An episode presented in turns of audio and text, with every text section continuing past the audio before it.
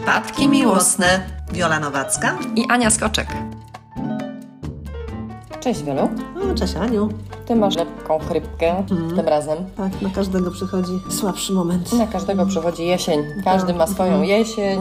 Tak. Każdy musi to przeżyć. Ale mam w sercu maj i w głowie kreatywność. Ale No, jakie to możemy- piękne w sercu maj, mimo tego, że jest listopad. Właściwie prawie. No, to E, kwestia wyboru, co się ma w sercu. Wiolu. Tak. A jeśli w sercu jest namiętność, jest, nie wiem, Kuba Libre, gorące tańce, latino, tak, szał. I teraz tak, po co jest nam taka namiętność w związku? Czy w każdym związku namiętność w końcu umiera? Po ilu latach? Czekaj, bo trzy pytania zadałaś. Osiem ci mogę zadać, A, bo przecież to podzielmy tutaj- znowu je na kawałeczki. Od pierwszego pytania. Po co w związku namiętność, tak? Tak. Namiętność w związku to jest taki biologiczny aspekt dany nam bez świadomości naszej, żeby prokreować i żeby w ogóle się rozmnażać. Ta namiętność na początku związku gwarantuje nam zbliżenia seksualne, żeby w finale doszło do narodzin potomstwa. I to jest taki instynkt, który właściwie po to jest. Jak mówisz, po co nam bi- biologicznie dana namiętność? Ale nie jesteśmy zwierzątkami, dawno już wykroczyliśmy poza Tak, mamy fazę. coś jeszcze oprócz tych biologicznych popędów, no ale jak pytałaś po co, no to on nam dany jest z biologicznego powodu po to, żeby zachować ciągłość gatunku.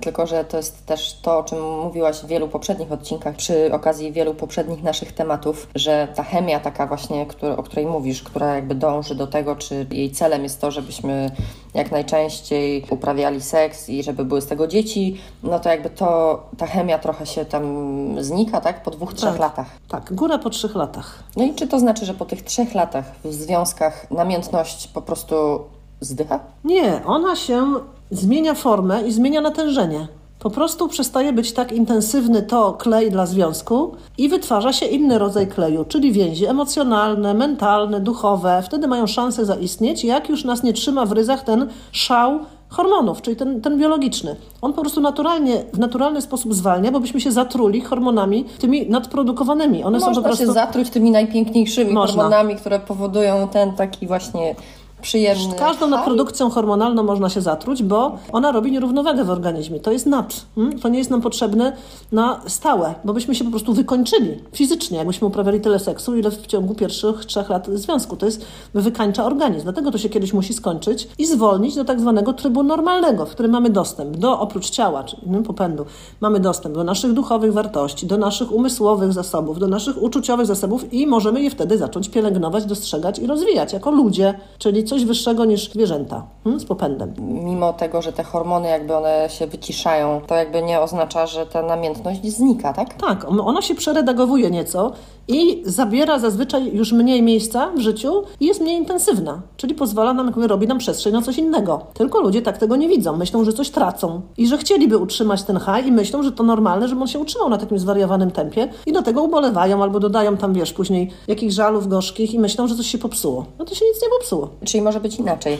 To powiedz mi, czy w takich wieloletnich związkach ludzie nadal mimo wszystko uprawiają seks? Tak, on na pewno jakoś tam zawsze jest, tylko jaki będzie ten seks i czy będzie dawał satysfakcję, to najczęściej zależy od tego, jak dana para będzie pracowała nad tym, żeby to utrzymać w, w porządku jakimś, w, w miłej formie. Dlatego, że jeśli para nad tym w ogóle nie pracuje, to ten seks bywa tak, że on zupełnie zanika i pary się oddalają od siebie na wszelkie sposoby. A bywa, że się rozpadają przez to, że tej namiętności już nie, nie ma i łatwiej wtedy o pokusy na zewnątrz i wtedy związki się rozpadają przez zdrady na przykład, jeśli A ludzie nie pielęgnują. Pomysły takie, które często pojawiają się w wieloletnich związkach i o których często jakby słychać, czyli na przykład robimy sobie dwa osobne łóżka, dwa osobne pokoje i każdy idzie wieczorem do No siebie. i to jest właśnie równia pochyła, która sprzyja temu, żeby się związki w końcu rozpadły. Że to nie jest najlepszy pomysł, a właściwie najgorszy, żeby robić różne rytuały oddzielające, nie? Tylko bym myślała o tym, że praca nad związkiem to jest praca nad tym, żeby nam się chciało być ze sobą blisko, bo w naturalny sposób o, nam chce się oddalać, że bo jesteśmy zmęczeni, bo tak, bo, Bo się nam lepiej śpi, Mhm, bo... tak, z wygody i tak dalej. I nikt nie myśli o tym, że relacja będzie cierpieć przez to, bo coraz mniej mamy wspólnego. Nawet już nie możemy się musnąć nogą w nocy,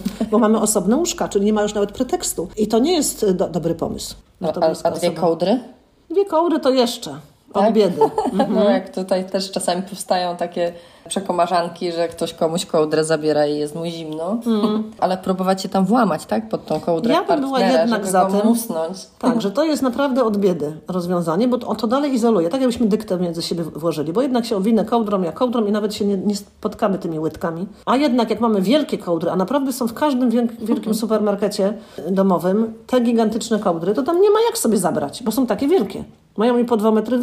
To więc lepiej inwestować na razie, żeby się otulić wspólnie, niż od razu mówić, że będziemy walczyć i o tą kołdrę to lepiej się rozdzielić. Nie, bo to jest na skróty. Czyli czasami po prostu, nawet jeśli są takie pewne rozwiązania, które wydają się wygodniejsze i mogą sprawić nam, czy, czy, czy spowodować, że będziemy żyć trochę bardziej komfortowo, to przemyślmy, czy one nam trochę nie izolują tego partnera, nie oddalają nas od Tak. siebie. Wiesz, w innej kulturze, w Ameryce Południowej, jest taki zwyczaj, i tam jest bardzo niski wskaźnik rozwodów. Oczywiście też są różnice kulturowe, tam religijne, że tam nie, ale wiele tych narodowości ma taki zwyczaj, że śpią na hamaku, para małżeńska śpi w hamaku. I po co jest to? Dlatego, że oni tam śpią na łyżeczkę. No muszą, Przymu- bo na hamaku tak. to w dwójkę się inaczej nie da. Tak jest.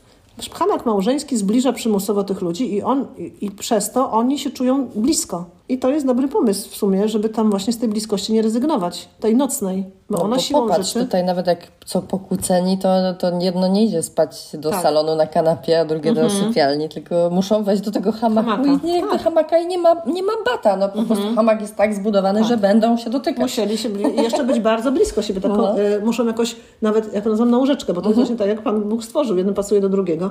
I tam nie ma innej, jak przyjąć in, innego No. położenia ciała. Więc to niejako wymusza pojednania małżeńskie i tą bliskość fizyczną. Jestem za tym, żeby się nie rozdzielać łóżkami ani kołdrami. Dobry pomysł. To w takim razie zamiast łóżek y, może sobie montujmy w sypialniach hamaki. Tak. I zmuszajmy się do tego, żeby się przytulać. Oraz kierujmy naszych partnerów, którzy chrapią, na leczenie chrapania. Bo to też jest przemysł, który wkroczył i który pomaga parom się nie rozwodzić ani nie separować. Tylko są przeróżne sposoby usuwania chrapania, bardzo skuteczne, bardzo rozmaite i laryngolodzy naprawdę wymiatają polscy, jeśli chodzi o te techniki. No tak, bo to jest właśnie ta rzecz, o której wspomniałaś, chrapanie, no to często y, to jest właśnie ten powód, czy ten argument, dla którego pary zaczynają spać w osobnych pokojach, czy, Mhm. czy To też dla wygody, nie? Żeby się wyspać. Tu dla wygody, żeby No ale, ale zabrali. spróbuj sobie spać, jak ktoś ci nad uchem robi No tak, niektórzy mówią, ja tutaj w tych korkach, ale uszy No. bolą po miesiącu, już niektórym tam zapalenie ucha. No ale właśnie to też można szerzej spojrzeć na to, że trzeba to może wyleczyć.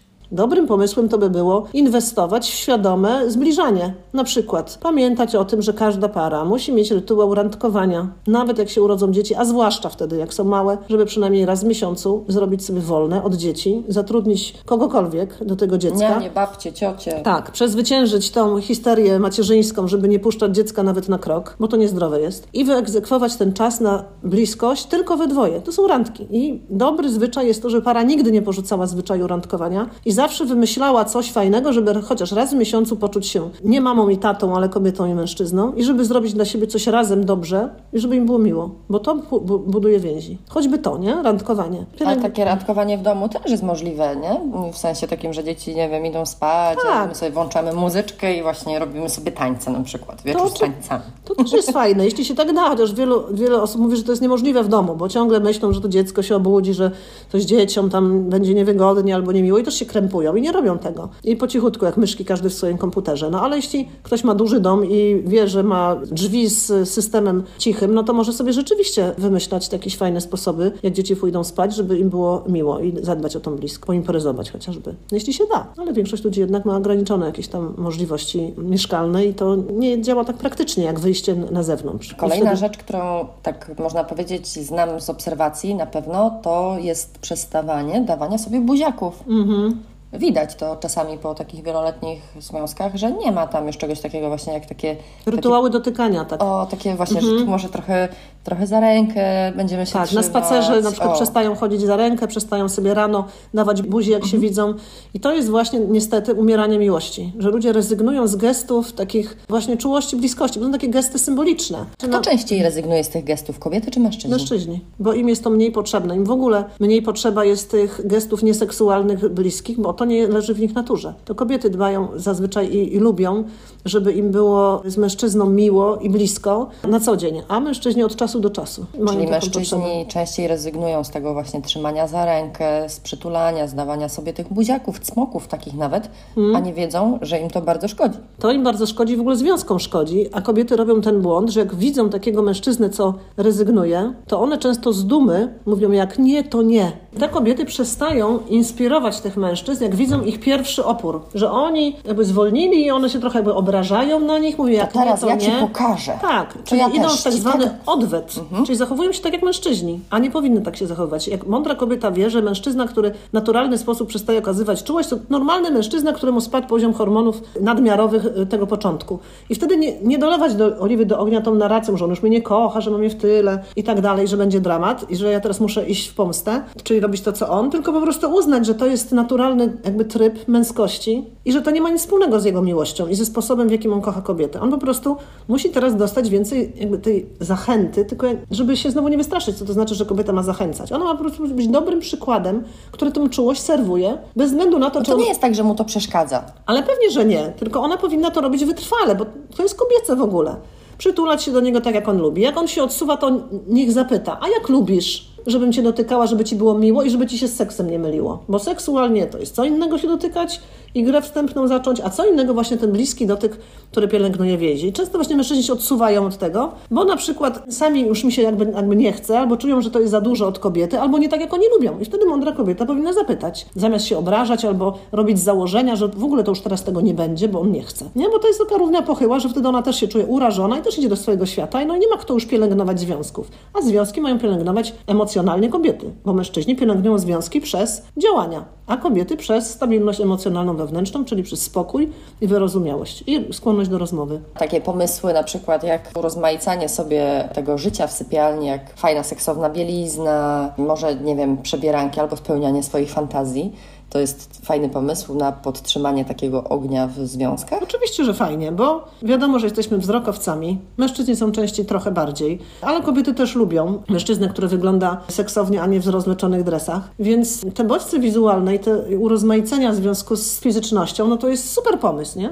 Tylko znowu, żeby się chciało, żeby Znaczy też, żeby może Mhm. nie zbyt często jakby nie, nie wpadać na pomysł, że teraz o to codziennie no będziemy tak, się przebierać, no. bo do tego też się można uzależnić i wtedy już coraz więcej bodźców potrzeba, żeby utrzymać ten na- naturalny poziom zaangażowania. Więc mówię tylko o tym, żeby to było takie no, pikantne od czasu do czasu, znowu tak no, raz na kwartał to, to całkiem nieźle, nie? Żeby coś wnosić do tego związku, jak on jest taki długoletni. I czasem można też porozmawiać o tym, co byś na przykład, nie wiem, chciał, albo co cię podnieca, tak? No, no, tak, bo no. to się też zmienia z czasem i jak się zakochaliśmy w sobie 15 lat temu, to teraz możemy zupełnie być inną wersją siebie i jak o tym nie rozmawiamy, to nie wiemy, jak się zmieniają, zmieniają nasze preferencje seksualne, erotyczne, dotykowe i tak dalej. Więc para inteligentna emocjonalnie może o tym rozmawiać, a nawet powinna, jeśli chcą aktualizować te mapy świata swoje i wiedzieć więcej o sobie. Właśnie, bo to jest też dobre to, co mówisz, że to nie jest tak, że coś jest nam w związkach dane tak raz na zawsze, tylko to się właśnie zmienia i, Tak, i bo to my się zmieniamy. Jest, to nie jest tak, że nie wiem, raz zdobędę męża i koniec, nie? Jakby koniec tej gry Mhm. i zabawy, tylko jakby to, że to się zmienia, że to się aktualizuje, że tam się dużo czynników takich pojawia, Mhm. to to może być też takim ciekawym wyzwaniem na życie, żeby, żeby utrzymać ten związek dwóch uśmiechniętych ludzi, a nie skoszkniałych, mających do siebie jakieś Mhm. No pretensje. tak, musimy być ciekawi siebie i tego, co tam każdy chce, zamiast myśleć, że ten drugi powinien już wiedzieć. Bo skąd on ma wiedzieć? Tak? Przecież nam nie czyta w myślach. Po to jest właśnie rozmowa, po to jest właśnie zadawanie sobie pytań, szukanie tych odpowiedzi, żeby się zaciekawić tym drugim. I w ten naturalny sposób my jesteśmy zachęcani tą szczerością czy tym zaciekawieniem, żeby to wy wyjawiać. Ale wiesz co, wydaje mi się, że na przykład, nie wiem, rozmawianie o tym, co ciebie kręci, co, ko, co kogo podnieca, czy jakie ma fantazje, co jeszcze chciałby zrobić w łóżku, to nie jest y, bardzo popularne. No nie mamy tej otwartości historycznie, tak, w tym naszym kręgu tej słowiańskiej strefy, tej odwagi do i śmiałości seksualnej. Natomiast mamy wiele pomocy ostatnimi czasy, żeby jednak uczyć się tego dialogu seksualnego. Choćby wynaleziono tak rzeczy jak flirt, który jest w postaci kart, gdzie para sobie może zadawać pytania już gotowe, które są na tych kartkach i zrobić z tego zabawę, takie gotowce. Zresztą można na dialog seksualny, umówić się z coachem od seksu albo właśnie z psychologiem, seksuologiem, żeby załatwić parę pomysłów rozwojowych w związku, czyli takiego mediatora. To też jest pomysł, jak nam nie idzie. No tak, ale to jest też taki pomysł w momencie, w którym jednej osobie się chce, a drugiej nie w ogóle. Ale przecież też na pewno są takie sytuacje, że dwóm osobom się nie chce, nie? Tak, jak się dwóm osobom nie chce, to gdzie jest problem? Bo bywa tak, że rzeczywiście wygasa ta namiętność, nikomu się nie chce jej pielęgnować, ale też i nikt na to no, nie narzeka. I powstaje z tego białe małżeństwo, gdzie każdy ma szereg zainteresowań i nawet bardzo siebie lubią jako przyjaciele, ale nie muszą mieć seksu i nikt nie narzeka. No to wtedy będzie problemu brak. A co jeśli chodzi o seks w wieku dojrzałym? No, a co pytasz? Co? Bo Czy jest- istnieje? Tak po kolei na przykład, jakbyśmy miały iść Pewnie, że istnieje. 60 plus 70 plus.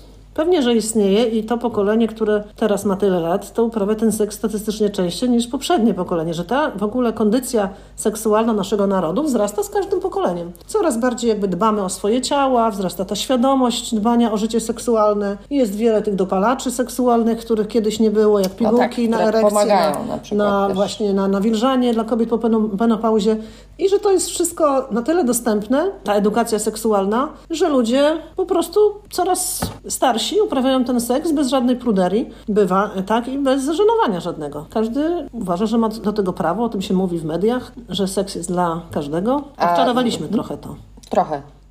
Ale chyba jeszcze nie tak do końca, co? No nie no, w, w społecznościach, wiesz, w których mieszka mniej ludzi, nadal wydaje się, że po 50 to są już ludzie starzy, którzy tylko wnuki niańczyć albo ogródek uprawiać i no i tak no jest, nie? Mm. No, o tych tematach tabu jeszcze chciałam tutaj zahaczyć, bo też tak się wydaje, że jak człowiek już, już spełni tę swoją misję na ziemi, czyli nie wiem, spłodzi już te dzieci, będzie już te dzieci miał i je trochę odchowa, to jakby już y, temat jego seksualności, takiego też seksapilu, nie? Bo kiedyś taka zasada była, słyszałam o niej, w ogóle rozwaliła mnie na łopatki, że kobiety po 30 już powinny mieć krótkie włosy na przykład, nie? I to, to jakby to też wszystko spycha do tego narożnika kobiety czy mężczyzn, że oni już nawet nie muszą być seksowni, nie? Po 30, po 40, bo oni już mają te dzieci, już to wszystko zrobili, jakby krótkie sukienki, dekolty, tu odkrycie kawałka nóżki, obcasik, to już nie jest dla tych ludzi, wiesz, tam po 40 czy po 50, bo oni już jakby nie. Oni Ja tak, już nie są co, seksualni. Ja nie? zauważyłam, że poziom zainteresowania w ogóle seksem w życiu ludzi starszych zależy od ich poziomu zainteresowania w ogóle sobą i własnym życiem. I na przykład, jeśli zauważyłam, że jeśli ludzie żyli życiem takim właśnie skoncentrowanym na dzieciach, no to rzeczywiście zrobili to dziecko, odchowali i potem już nie myślą o sobie jako istotach, którym coś w życiu się należy, albo tak, o istotach, które się mogą rozwijać, tylko rzeczywiście tak, no, pozamykali się w tych szufladkach i koniec. Natomiast im bardziej ludzie są zainteresowani rozwojem osobistym, rozwojem mysłowym, to też są zainteresowani rozwojem swoim jako istoty seksualne. I często to idzie w parze, że nie mówiąc o tych naturalnie obdarzonych wielkim libido, ale jeśli ktoś ma przeciętne libido, to zauważyłam, że im bardziej on wielowymiarowo żyje, czyli oprócz tego, że ma dzieci, ma jeszcze własne pasje, hobby, rozwija się umysłowo, zawodowo, poszerza horyzonty, hobby i tak dalej, to im, im się również chce dbać o życie seksualne, bo uważają to jako kolejną atrakcję do ciekawości swoim życiem. No i też seks ma ogromną masę walorów i Mhm. rezygnowanie z takich przyjemności w życiu jest, wydaje się, trudne nawet, ciężkie. A jednak bywa tak, że jak ktoś już o tym tak zapomni, to już Na pewno nie sprzyja radości życia, jeśli wykreślamy seks z menu, bo on daje naprawdę szalenie dużo pozytywnych hormonów szczęścia, odprężenie dla ciała, relaks, daje naturalne właśnie endorfinki, daje energię życiową, jest przeciwbólowy w ogóle. No i naprawdę sprzyja. możemy też nauczyć się tego, jak, czy sami zaobserwować tego, jak zmienia się ciało naszego partnera, nie? Bo to też jest tak jak z tym, co powiedziałaś na początku samym, że nic nie jest nam dane w tym związku tak raz na zawsze. To tak samo jakby to ciało naszego partnera, ono może być miesiąca na miesiąc różne i, i to też może być fascynująca jakby taka zabawa w poznawanie, nie? Tu ci przybyła zmarszczka, ale to robić tak z taką miłością na przykład. A tutaj właśnie, a, a tu z kolei mięsień się uwidoczni. No tak, ale to jest też test akceptacji, przemijania też tego, co ludzkie w naszym życiu, nie? Czyli urody ciała, czy jego tam kondycji. Jeśli para nadal uprawia seks i ma się dobrze i ma satysfakcję, to znaczy, że oni też pracują nad tym, a tą akceptacją. I że to takie wielowymiarowe jest też. Czyli mówisz na przykład, że może tak być, że nie wiem, że, że w momencie, w którym gadamy po babsku, na przykład mężczyzna uzna, że jego starzejąca się żona już no nie w łóżku mu nie odpowiada, to wtedy zacznie rozglądać się na przykład No za tak. mimo wszystko młodszym ciałem No, na bywa początku. tak, właśnie tak? bywa. Jeśli związek nie żyje pełnią życia, tylko jest oparty na tej fascynacji erotycznej z, z pierwszych tam trzech lat, to rzeczywiście jak zaczynamy później tracić te walory, no to partner mówi, no to ja sobie idę do innej albo do innego, który ma te walory ciągle. No i to też mówi o związku, że jak nie potrafimy i nie umiemy akceptować zmieniającego się ciała, to prawdopodobnie nie jest to taka miłość, o której tu mówimy, że jest taka wielowymiarowa i pełna. Mi się ciągle wydaje, że jest tak, że ludzie, którzy już jakby są im starsi, tym są bardziej na przykład, nie wiem, zgorzkniali nawet na twarzy. Rzadziej się uśmiechają, są tacy smutniejsi, tacy trochę pochmurni. Czym się potrafimy starzeć z uśmiechem, bo też, wiesz, no przepraszam, ale jak ja bym miała iść, mając 70 lat, do łóżka z moim starym mężem, który jeszcze do tego jest zgorzkniały, na wszystko narzeka, ciągle gada o polityce i, i jest właśnie taki gdzieś tam pluje się- Mhm. jadem, no to to jest mało podniecające, nie? Na pewno starzenie się z, z godnością i akceptacją nie jest trendem powszechnym, bo powszechnie jest tak, że nie mamy zgody na starzenie, na zmiany, na degenerację ciała. Po to są te mody na właśnie botoksy i te wszystkie tam ingerencje chirurgiczne, które ewidentnie mówią, że mamy coraz mniej zgody na starzenie, a nie coraz więcej. I tych zharmonizowanych ludzi, czyli pogodzonych z tym, że mamy pewne swoje ograniczenia, czyli ludzi też pogodzonych ze, swoim, ze swoją ludzką naturą, to ja zawsze mówię, że jest 10% tylko. Że to oni w ogóle są tymi liderami, co ciągną rozwój ludzkości do przodu i to zawsze jest mniejszość ludzi.